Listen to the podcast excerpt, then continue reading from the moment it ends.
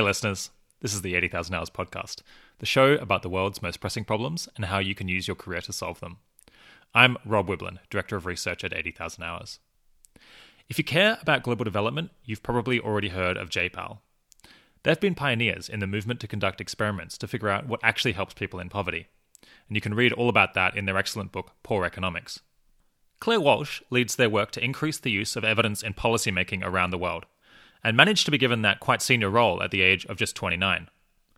I wanted to learn more about her work and how she managed to advance so quickly in her career, so we scheduled this interview at EA Global San Francisco.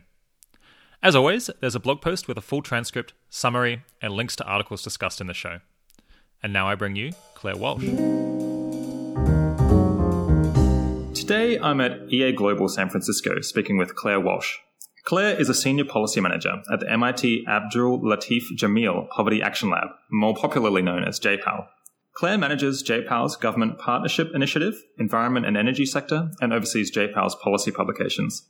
Claire has an MA from the Fletcher School of Law and diplomacy at Tufts University, where she specialized in development economics, and international business relations. Prior to joining JPAL in 2012, she worked for nonprofit organizations in East Africa, working to improve the quality of education and employment opportunities for youth in the region. Thanks for coming on the podcast, Claire. Thanks so much for having me, Rob. We'll get to lots of concrete career advice later in the episode, but first off, what is JPAL's government partnership initiative? So, the Government Partnership Initiative is a multi million dollar fund that supports three things. One, policy relevant randomized control trials in partnership with governments. So governments who have an important policy problem that they want to try to test a solution to uh, will apply in partnership with our researchers and our offices for funds to do that research. So say they have a cash transfer program and the cash transfers aren't actually reaching the poor people they're intended to, and they want to test a solution and they need researchers that want to help them uh, work on this problem. So that's the first thing we fund. The second thing we fund is that there are a lot of completed randomized control trials out there about the different types of interventions that are effective in reducing poverty in a particular context. And sometimes those RCTs haven't been used. So we provide governments with technical assistance, either mostly human resources to help them, uh, build uh, political will and technical knowledge to be able to scale it up. The third thing we fund is a has a much broader goal of trying to help governments make evidence informed decision making the norm rather than the exception. So it funds governments who want to set up evaluation labs or innovation funds or nudge units uh, that have the mandate of systematically testing new programs before rolling them out. And to date, we've funded uh, 21 partnerships in 12 countries around the world and in lots of different regions across Southeast Asia, South Asia, Sub-Saharan Africa, and Latin America. So maybe let's maybe let's take these in turn. Uh, the first one: What kinds of research projects are you involved with or funding? So GPI is completely sector agnostic and region agnostic. What we're really targeting is governments who want to use evidence in a decision uh, and a program that's meant to do social good. So it could be, uh, for instance, a program to reduce crime in Bogota in partnership with the uh, security office and the mayor's office. It could be uh, RCT in partnership with the Industrial Training Council in Egypt that's trying to look at the impact of government job fairs. Um, but the thing that unites them is that the governments are committed upfront to using the results from the study to inform a particular policy decision, uh, which is really important to us. And the, the second class of activities is kind of policy advocacy, is that right? For, for policies that you think are evidence based? So it's not necessarily advocacy. It's a government who wants to, who is aware of a particular randomized control trial and an intervention that has been shown to work and wants to uh, either pilot in their context and scale it up or uh, just just scale it up. And the third class of activities is kind of trying to change the, the culture in governments around the world so that they're more empirical, more, more evidence based. How do you go about doing that? So luckily there's a growing movement among governments that it actually lies outside of effective altruism. It just happens to be going on simultaneously, where governments are more and more interested in things like big data and data science, um, and using evidence from RCTs to inform policy decisions.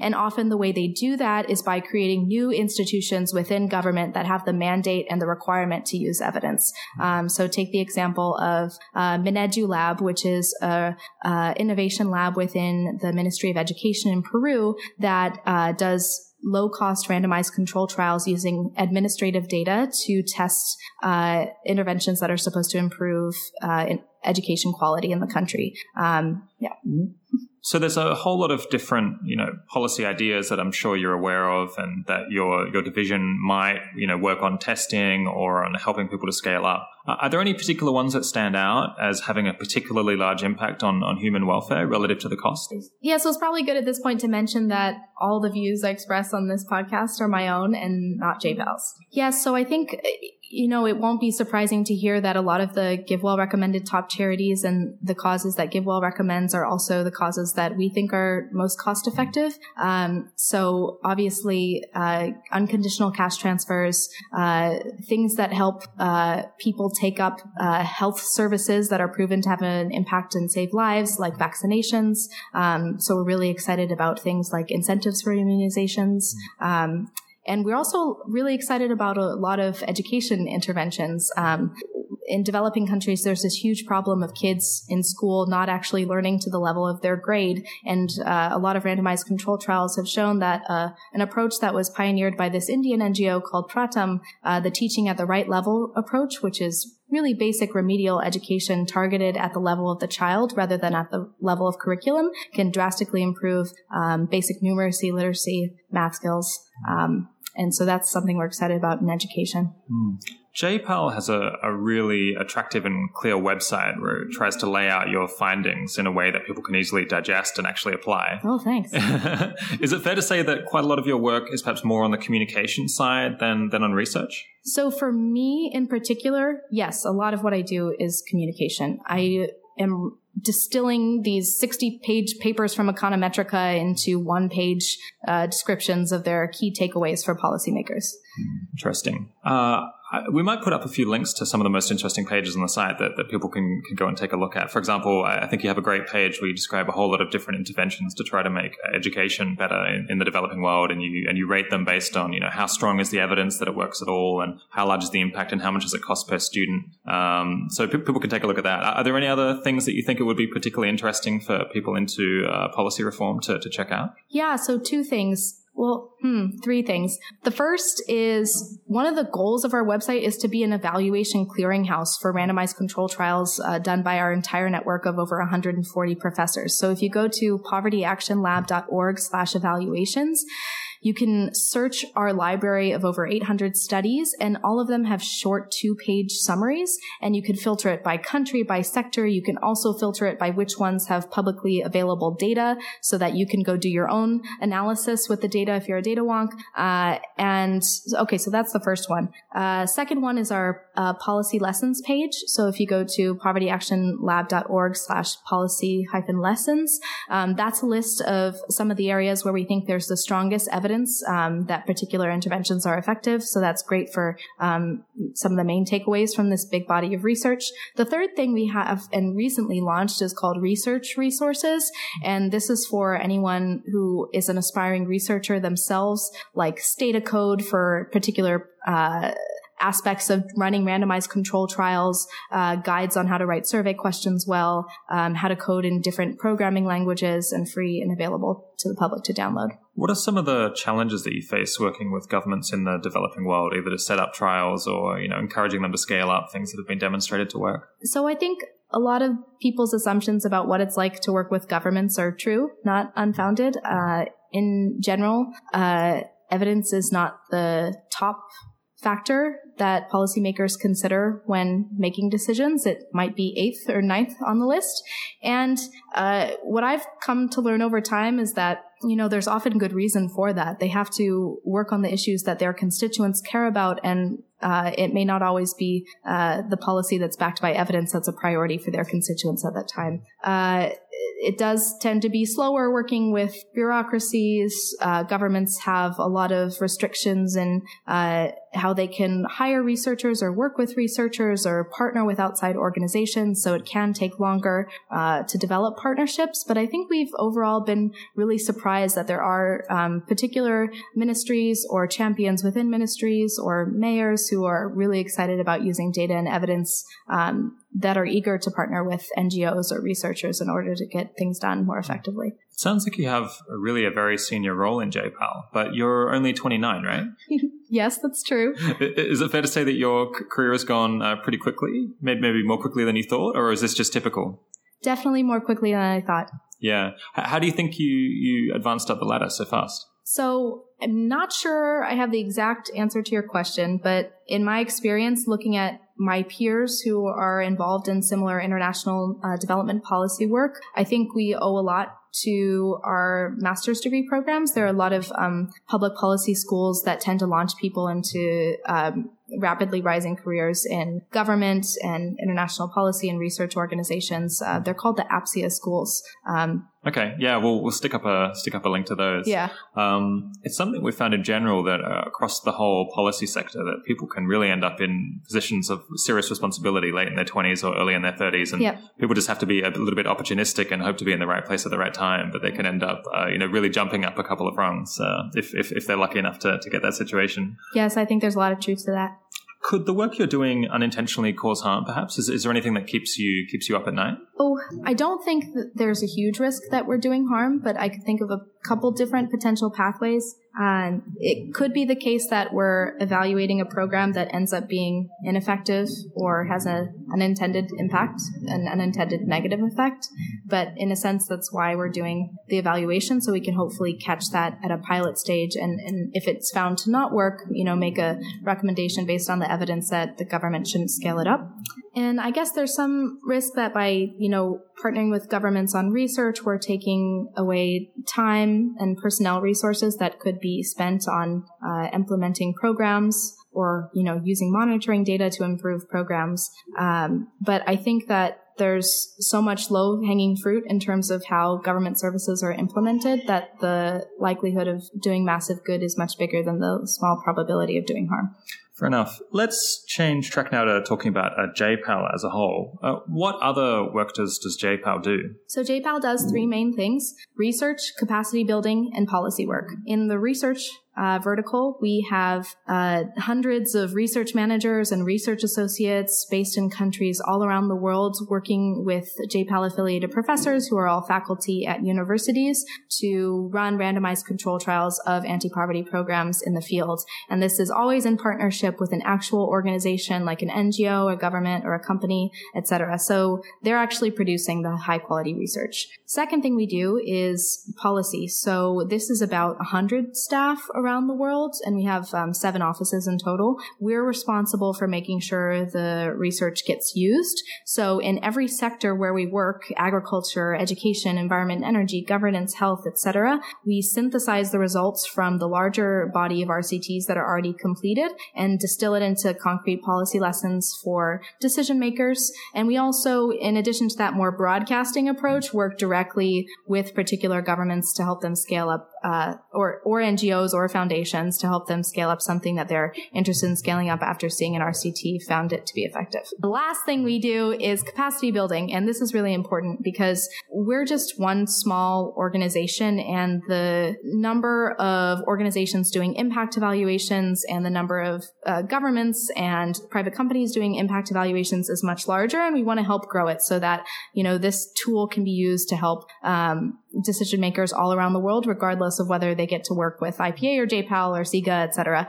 Um, and so we offer uh, training courses both in person and online to help uh, anyone who's interested learn how to do um, learn some skills in impact evaluation themselves. Does JPAL have a good sense of what kind of social impacts it's having and whether it's, you know, delivering kind of bang for buck for the people who fund, fund JPAL itself? Yeah, that's a great question. So we like to track since we started in 2003, how many people have been reached by programs that were originally evaluated by JPAL affiliated professors and then scaled up by one of our partners, either an NGO, a government, etc. Um, and since 2003, um, over 300 million people around the world have been reached as a result of these scale ups. And we'd like to think that, that is a pretty good indicator that this research can change people's lives. Uh, yeah. Do you know what those uh, programs are? Is there is there any one of them that's you know really taken off in a big way?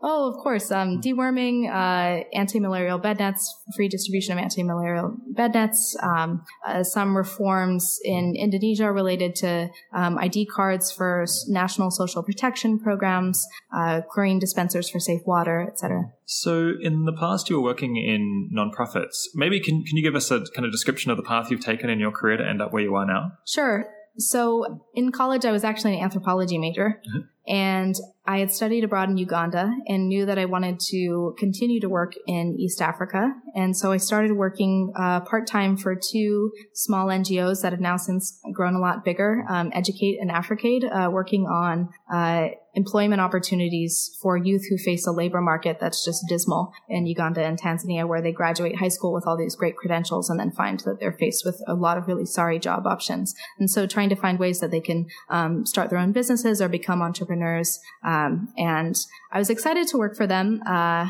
uh, for about a year and quickly realized that I didn't have enough skills to really make it in the international development sector. And so that's why I went back to grad school so quickly just after a year of work. What kinds of skills were you lacking? Uh, so, oh gosh. Um, Too many to name. so, so many to name, but I'll never criticize my liberal arts education. I, I owe everything to it. So I, I don't knock that either, but I didn't have, um, one, management skills, um, accounting, uh, basic business, basic finance, how to fundraise. Uh, and then on the more technical side, um, I was supposed to be working on monitoring and evaluation, but I had no idea about statistics, econometrics, impact evaluation methods. Uh, and so I made it a priority to get those skills in grad school. Hmm. And then what did you do after that? I immediately upon finishing grad school, I applied to JPAL's policy wing. Okay, wow. And right. you got helicoptered in to, yeah, do some really important work. Um, the, the two charities that you worked for earlier, do, do you think they were high impact? It's so interesting. I'm so impressed, um, in particular by Educate because they've taken their monitoring and evaluation extremely seriously. They've, um, have, I think, three ongoing RCTs of their model, and they've already been able to scale up to hundreds of thousands of kids in Uganda and have, uh, are piloting making their curriculum part of the national curriculum in Rwanda and all the while um, doing uh, high quality evaluations to inform their model going forward. So mm. I've been really excited to see what they've done since I've left, and none of it's due to me, but it's yeah, they're a really great organization. Check them out. Excellent. We'll stick up a link. So if you were going to move on with your career uh, after after leaving JPAL, uh, where where else could you go to where you might have you know an, an even larger impact or just be able to to advance your skills to the next level?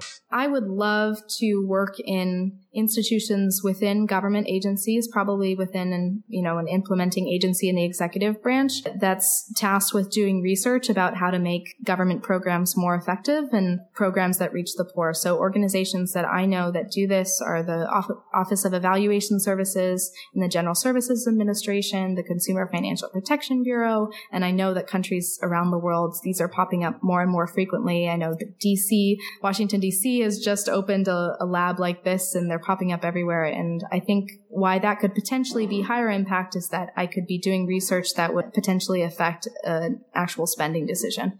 Perhaps the place that's most similar to JPAL is the Center for Effective Global Action. And I spoke with, with your friend uh, Ofir Reich uh, yeah. just, just earlier this weekend about uh, that. It's, it's a group at UC Berkeley. Yes. How do you feel JPAL and, uh, and CEGA compare? We're close partners and very much part of the same family. It's, it's all very friendly. You're not, yeah. you're, not, you're not competing for funding too hard. no. Well, and they do really cool things that we don't. Um, in particular, they have this great program where they bring developing country researchers to Berkeley uh, for a semester to learn how to do impact evaluation and public policy research, and then take that back to their countries. That's huge for building capacity among developing re- country researchers. They also do a lot more related to um, innovative measurement like satellites and sensor networks and data science and data visualization. Mm-hmm. Um, so we, we do complementary things. That's good. uh, do you know of any, uh, you know, particularly promising job opportunities that JPAL has available at the moment? Yeah. Uh, people should check it year round povertyactionlab.org slash careers. We usually have between 80 and 100 positions available. Um, on research projects, but also in our uh, headquarters and regional offices. And we don't just post the jobs at JPAL, but all the other similar uh, organizations as well. So IPA, uh, Innovations for Poverty Action, for those who don't know, uh, CEGA, um, Evidence for Policy Design at Harvard, um, and many other similar organizations as well. And we recruit on an annual cycle. Applications are usually due in December, and uh, we make a hiring push in the first quarter of every year. But then we also have jobs that are up year round that people can apply to on a rolling basis. What are the differences you found between working in academia versus the nonprofit sector? And do, do you feel like you're a much better fit for, for one than the other? So in academia, there's much more room for skepticism. Uh, and I think that I am potentially more suited to that. Mm-hmm. Um, in nonprofits, I think it was really exciting to be working directly with people, providing uh, people directly with services, and I miss that a lot. Um, and but I enjoy that within academia. There's there's more room for questioning whether what we think is helping people is or isn't. Hmm. So is the challenge there that if internally you're not so optimistic about the, the value of the intervention that you're delivering, it could be demoralizing for staff, or is it that it would uh, discourage donors from supporting you and helping you to scale up the program? I actually think that a lot of NGOs are very uh, introspective and reflective and are always seeking to question their assumptions and improve their model. It's more just me personally that I have a really hard time uh, working on something if I don't know it has an impact. okay. well, speak, speaking of which, um, one irony that people sometimes point out about doing lots of randomized controlled trials of interventions or you know policy changes is that randomized controlled trials as an approach haven't themselves been tested through a randomized controlled trial. Yeah. So you could imagine doing this, but it would be incredibly expensive, where you took some policy areas and you did lots of RCTs, and then you came back to see whether the ones where you'd done the RCTs were better than than another randomly chosen bunch of policy areas where, where you didn't. Given given that we haven't yet done that, and it might be just too impractical to do, uh, how strong do you think is the empirical evidence behind uh, empiricism in development? That's a really great question. Uh, so it's true that we probably won't ever get that lab coat approach yeah. where we evaluate some things with RCTs and other things not. But I think a couple of our affiliated professors are working on the question of whether um, evidence is a powerful tool in changing policy decisions. Mm-hmm. So randomly assigning uh, certain public officials to get access to evidence about an intervention that works um, and others not, and seeing whether that changes what decisions they make. Mm. Um, so those are there are a couple of experiments ongoing, and I think those will be exciting to um, see the results of to see whether evidence is actually something that can change uh, policymakers' minds. Yeah, that's a that's a very cool experiment. Do, do you have a sense anecdotally whether it's the case that in general RCTs, you know, move funding uh, most of the time or at least some of the time? Uh, so I can't make a statement about the entire sector as a whole. I can only see what I've observed. And what I've observed is that particularly for NGOs, when they're, when they've completed an RCT and it's shown that their program is effective, it can completely change their trajectory in terms of fundraising. Mm. And I've also seen a lot of governments be persuaded, not just by you know, data from RCTs, but also survey data that shows whether people like a policy or not, which is often collected during the course of an RCT, but is very useful information for them for making a decision. So RCTs are, have a nice feature in that they don't just report you one impact number. The surveys are ask about a number of things and can actually provide you stats about what your constituents said about this new policy, whether they like it uh, better than the old system. And that can be just as persuasive and important as the whether it had a positive impact. Hmm. So JPAL's uh, RCTs would be pretty reliable, but are you aware of kind of sham RCTs that nonprofits or kind of governments run just to, to support no, not not not fake uh, trials, but you know trials that aren't run uh, with, to a very high standard and that are, that are mostly designed just to support whatever policy they wanted to endorse anyway? So the way I think about approaching that question is really case by case, and I don't know how else to do it, but there are a set of criteria that you would look at to determine whether um, an individual RCT is of good quality or not, um, such as whether uh, they do balance tests to determine that the treatment and control groups are uh, statistically equivalent on average for the major factors um, that might be important to the intervention working or not. You might want to check if there were problems related to attrition or spillovers that might be confounding their analysis. And applying these principles and going to the ground truth and just looking at the papers themselves is the only way that I've been able to tell good RCTs from bad RCTs. And I wouldn't, I, I don't think I can generalize that there's an organization out there who's doing bad ones. I will say that policy based evidence making is yeah. prolific. That's, that, that's kind of what I was uh, thinking about. You know, i have I've worked in government, and when we were trying to evaluate, you know, impact evaluations that we would receive, I think that you could sense that a lot of them that you would read, uh, they weren't designed with complete even handedness in mind. They were uh, designed with a slant towards supporting the policy that the government supported and that um, the, the pre-existing status quo. That happens all the time. Yeah. Yeah. so policy reform careers are, are, one of the paths that we recommend that basically everyone thinks about uh, pursuing. But there, there's some people who are skeptical out there, and they they say how can you ever really tell that you've made a difference in a specific case? Uh, and perhaps they have a preconception that it would be quite rare for someone like you or I to actually be able to influence government policy because there's so many other factors that, that are going into these decisions. And as you were saying, like evidence might be the eighth or ninth thing on, on the list. Is, is there anything that you could say to try to convince someone who's a skeptic about working in think tanks or evidence, uh, you know, evidence collection or perhaps even going into elected office themselves?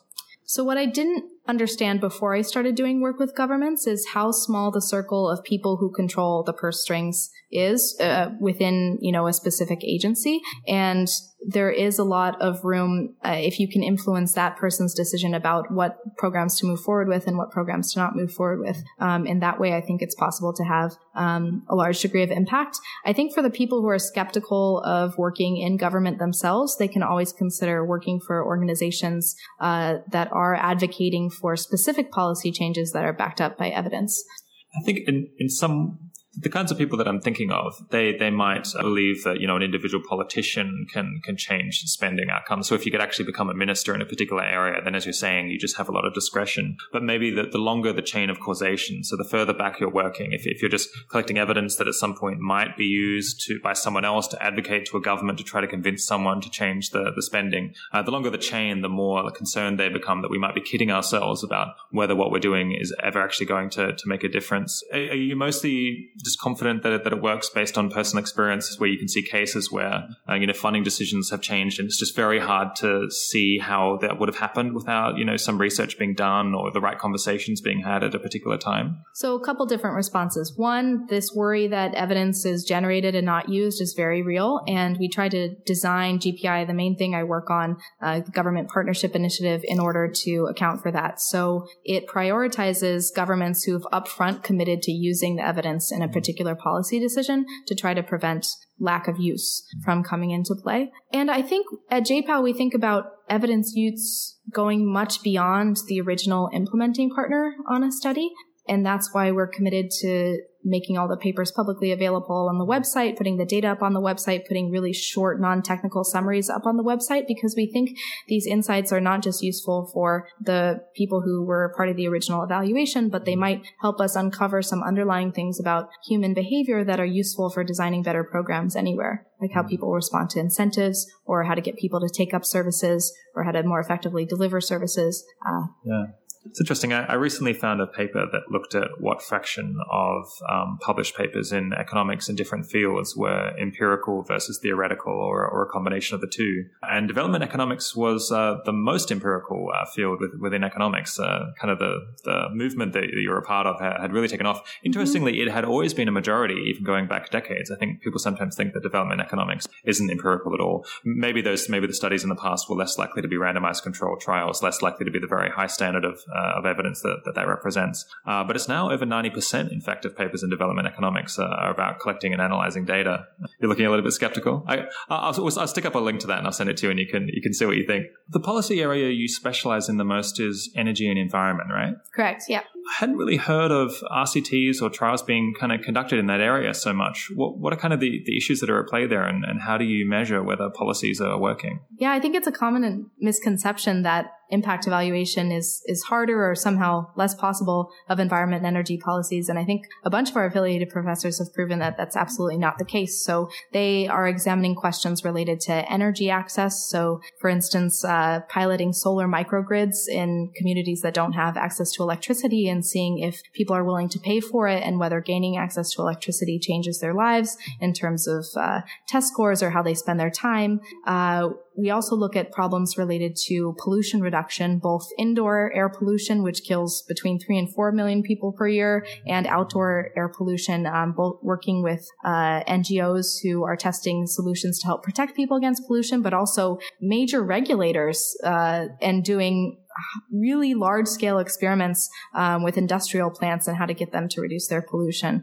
Uh, and then third, we look at questions related to climate change. And I think how it relates to poverty is that everyone knows that the poor in developing countries are going to be disproportionately harmed by climate change and a lot earlier than the rest of us. And so um, looking at ways to both mitigate carbon emissions, but also increase people's resilience um, to uh, the changes that are going to come with climate change. So, for instance, um, uh, testing uh, drought resistant and flood resistant seed varieties that help smallholder farmers who rely only on rainfall cope with either too much of it or too little of it.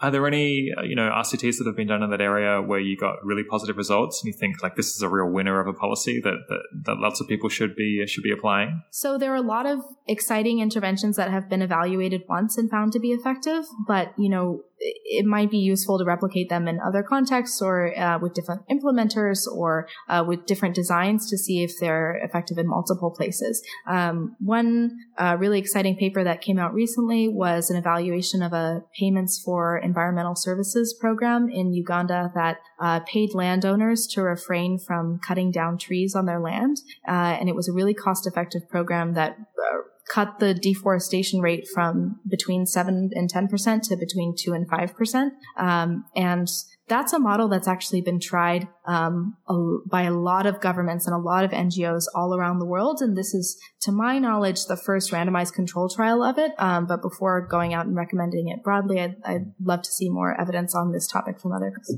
Yeah, I'll, I'll, see if we can find that study and stick up a link to it. It's uh, in Science that's... by Seema Jayachandran, Joost de Laat, um, yeah. a couple others. Fantastic.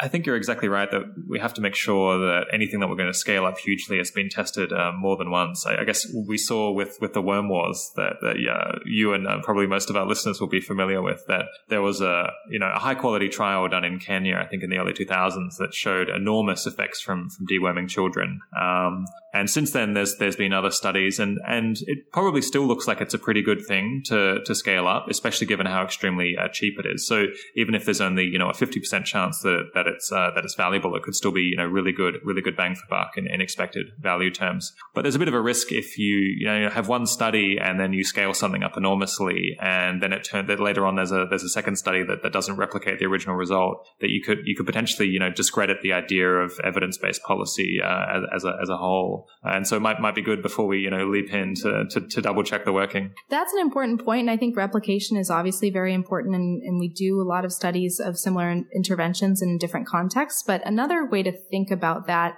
is an idea that um, a couple of our professors, including uh, Paul Niehaus oh, yeah. of Give Directly fame and Kartik Muralidharan, uh, have put out a paper recently. I think it's called "Experimenting at Scale," where uh, another way you could think about, you know, the results from one study being enough to scale up a policy is if um, we evaluate programs at scale in a uh, in a sample that's representative of the population that it could be scaled up to. Um, and so it's it's not always the case that you need to um, do it a second time. Sometimes it could just be that the original um, the original RCT is done in such a way that it really is representative of what it would look like at scale.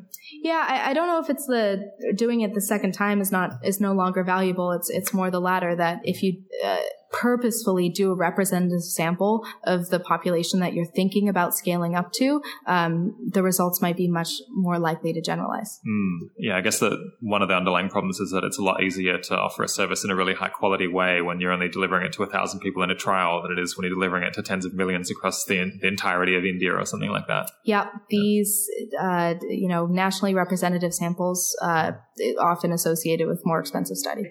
Um, how can you tell if this kind of work is a is a good fit for you? You're not afraid to go and live in a lower middle income country and uh, work for less pay than you would get in the private sector, and uh, you know, just start doing research in the field, which involves yeah. like long hours, writing complicated surveys and complex operations management, uh, learning coding in lots of different languages. If that sounds exciting to you, um, I think you're right for this type of work. And then also, it, working with governments obviously requires like a good deal of optimism, patience, and uh, mm, like communication skills, charisma. Yeah. Yeah. yeah. Interesting. Uh, what's the biggest downside of working in, in policy? So personally, I really miss working in direct services. Like I would love to just be handing out cash to really, really poor people. To be able to see the, the benefits that's being provided directly. Yeah. Yeah. Okay. So it's like it's it's a bit remote from the actual impact that you're having. You have to have some faith that uh, someone's being helped, but you don't see them directly. Yeah. Yeah. Exactly. Where do you think personally that development economists uh, can can do the most good? Is is there any particular um, pressing problem within the field uh, where you think you know economic skills can can have a really big impact? So I've been encouraged by a lot of the affiliated professors in the JPAL network who are committed not only to answering questions that are relevant for economics as a discipline, but also important to governments making real decisions. If you want to read a good primer on that topic, um, Esther's, Esther Duflo's recent paper called The Economist as Plumber gets into these questions about how economists can help uh,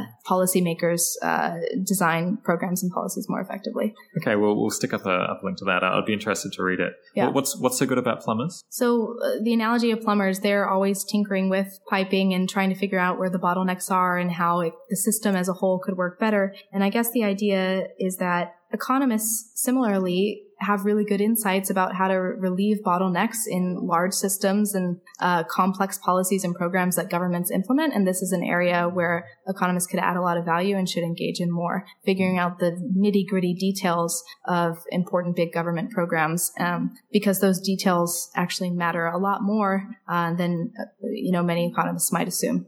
What is it that drew you to work on global poverty? Did, did you consider working on, on other problems in the world instead of instead of poverty?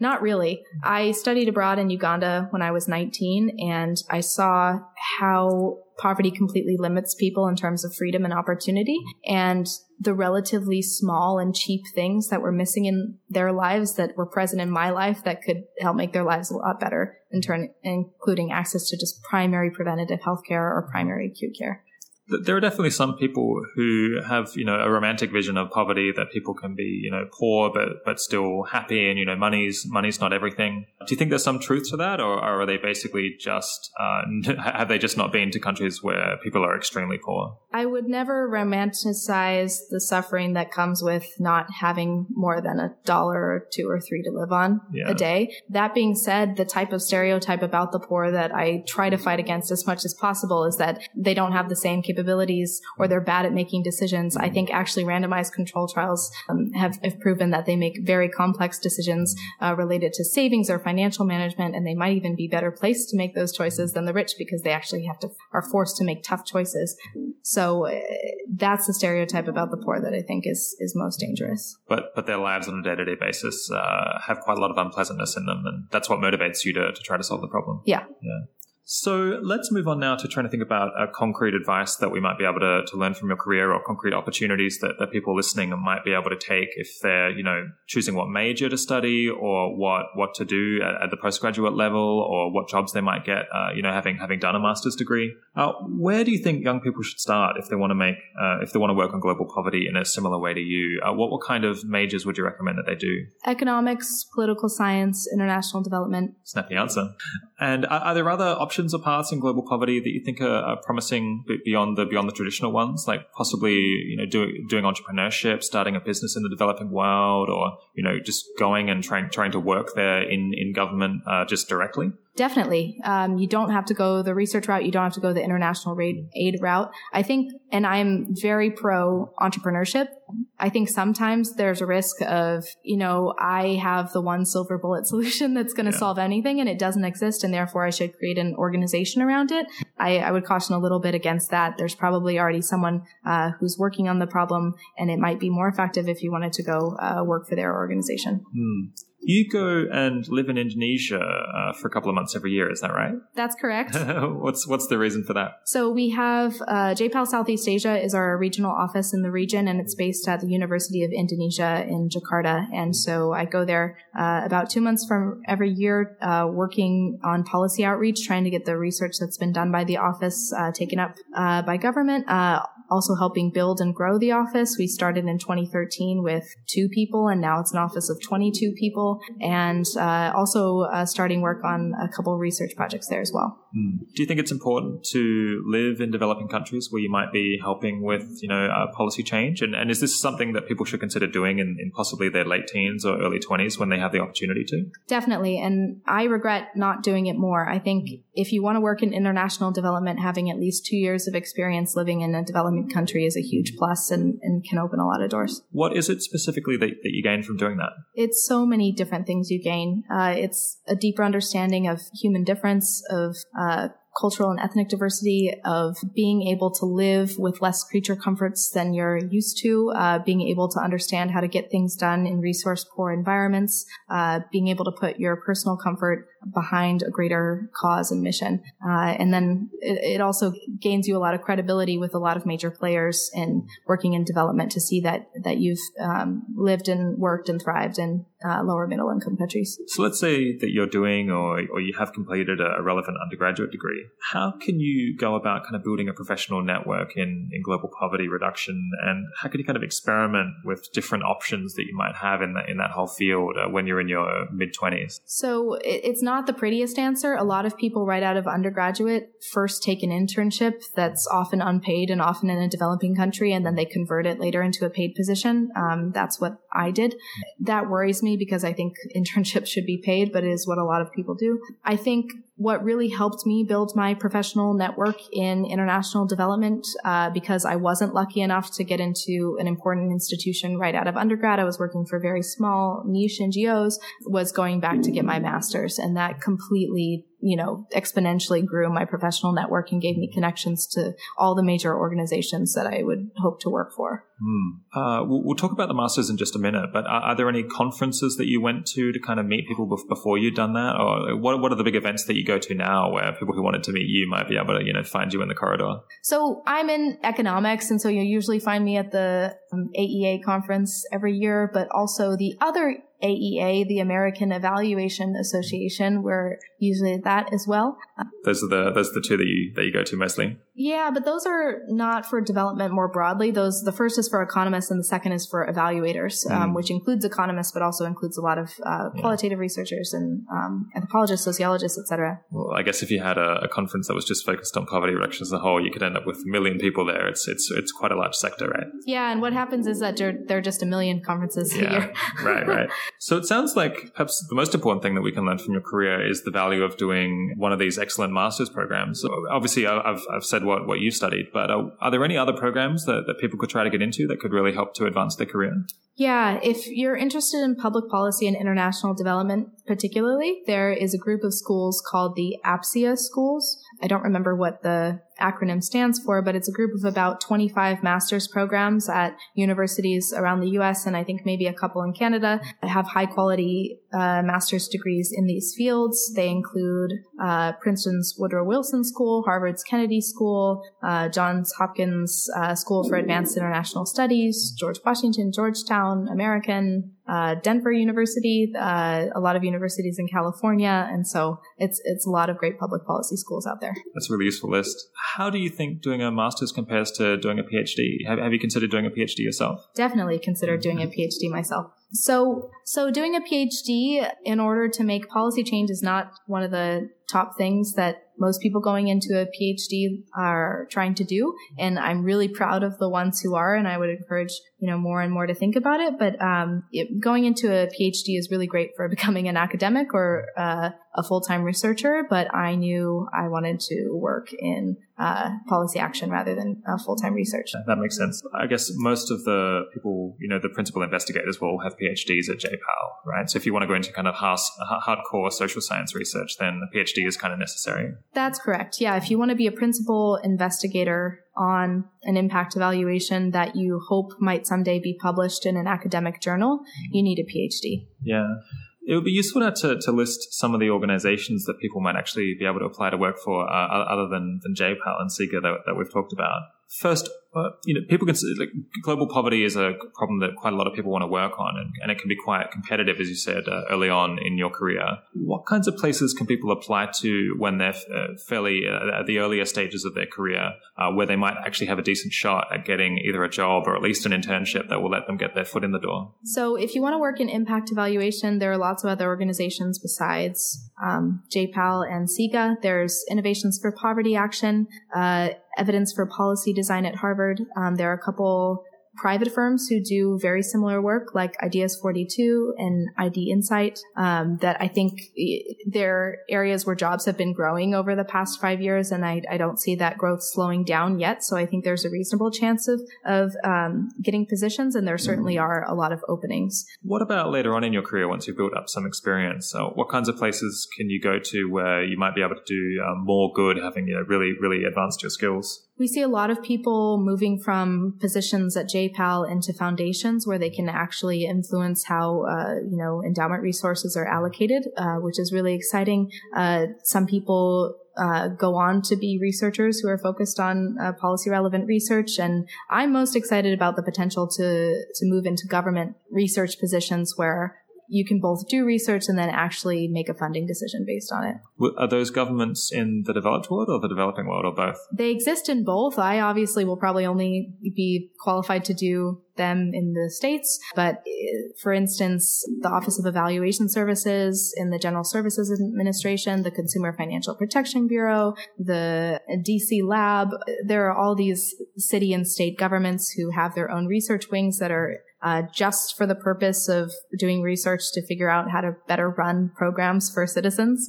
Um, and I think that's a place where I hope to have policy impact in the future. Interesting. Here's one a little bit uh, out of left field. Uh, most of our readers are, you know, people with, you know, at least an undergraduate degree in the US or, or the UK. But we do have a decent number of readers in, you know, Africa, and, and actually, uh, maybe like five percent of our web traffic is from people uh, living in in India, uh, people who you know, brought up in India. Do you have any ideas for what what can you do if you were born in, in the developing world? Uh, how can you most effectively try to reform policy in, in your countries, or, or do other things to help people in poverty? So many things, and for one, all of our regional offices are fully staffed by people from the countries where they're based. So um, most of our South Asia office, office, which is based in Delhi, and another office in Chennai, is fully staffed by people from India. So there's tons of job opportunities there. Um, if people are interested, they should check out our website. And I mean, part the whole idea behind GPI is try to help government institutions in developing countries grow and become stronger. And one of the best ways to do that is if really smart people from these countries go into government and try to make institutions better from within. So I would encourage people to think about government as an option for them, uh, especially in middle income countries that spend huge amounts of money on uh, primary healthcare or cash transfers for the poor, um, like India or Indonesia, etc.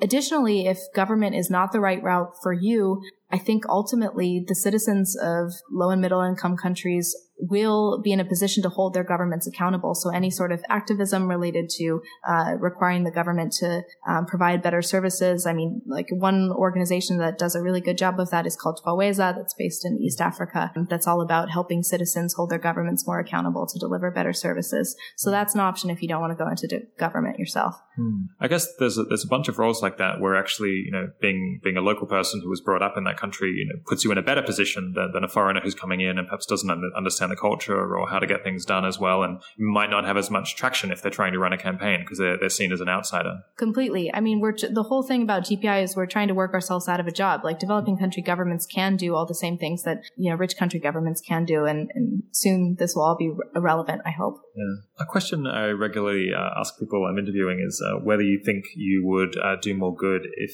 uh, instead of trying to uh, you know do, do good through policy reform, instead you'd gone out and tried to make a lot of money and then donated your earnings to help tackle poverty. Uh, you know, e- either doing cash transfers perhaps, or providing medical services, or perhaps funding a think tank or an organization like JPAL. Is that something that you ever that you ever have ever thought about or have a view on?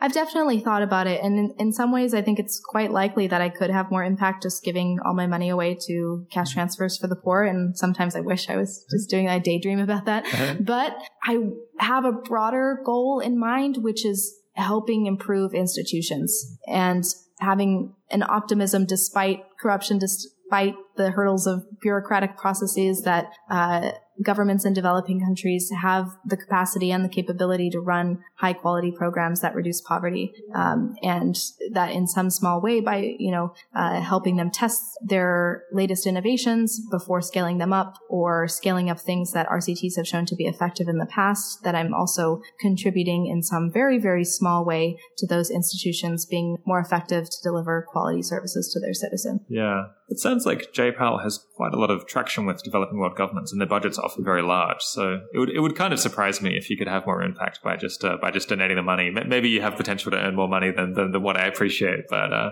I expect that that the uh, that the changes in budgets you're getting through JPAL are probably doing doing more good than that. I would just have to get out my spreadsheet. So, do you feel like your career track has been uh, risky at all? Um, I mean, initially you're working at, at nonprofits in the developing world. W- w- did you ever feel like you weren't sure what your what your next position was going to be, or whether you'd be able to, you know, transition into into other problems if you decided that you didn't want to work on global poverty anymore? So I will say that early on in my career, I was very worried that by working for small NGOs that I couldn't transition into working for big NGOs, foundations, or policy organizations or research organizations.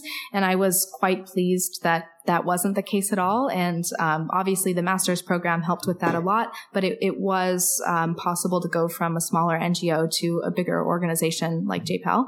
I do think that it is harder for people who go into public policy to then go into the private sector. And that's something a lot of my um, peers um, think about and struggle with a lot. There is definitely organizations value skills um, from the private sector and from the business world. And I, I feel like it's usually easier for people to switch from the private sector to the policy space or the public sector rather than the other way around. Yeah. So perhaps early on in your career, if you want to be flexible, you might want to go into the private sector first.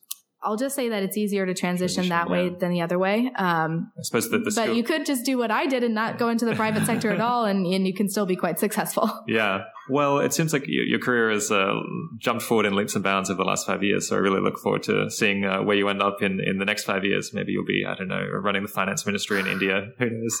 Hopefully not India. You're not, not a fan of, of living in India? No, it's just that Indians can run their own finance ministries. You're right. That's a, that, that's a pretty fair point. Maybe, maybe you'll be running JPAL instead.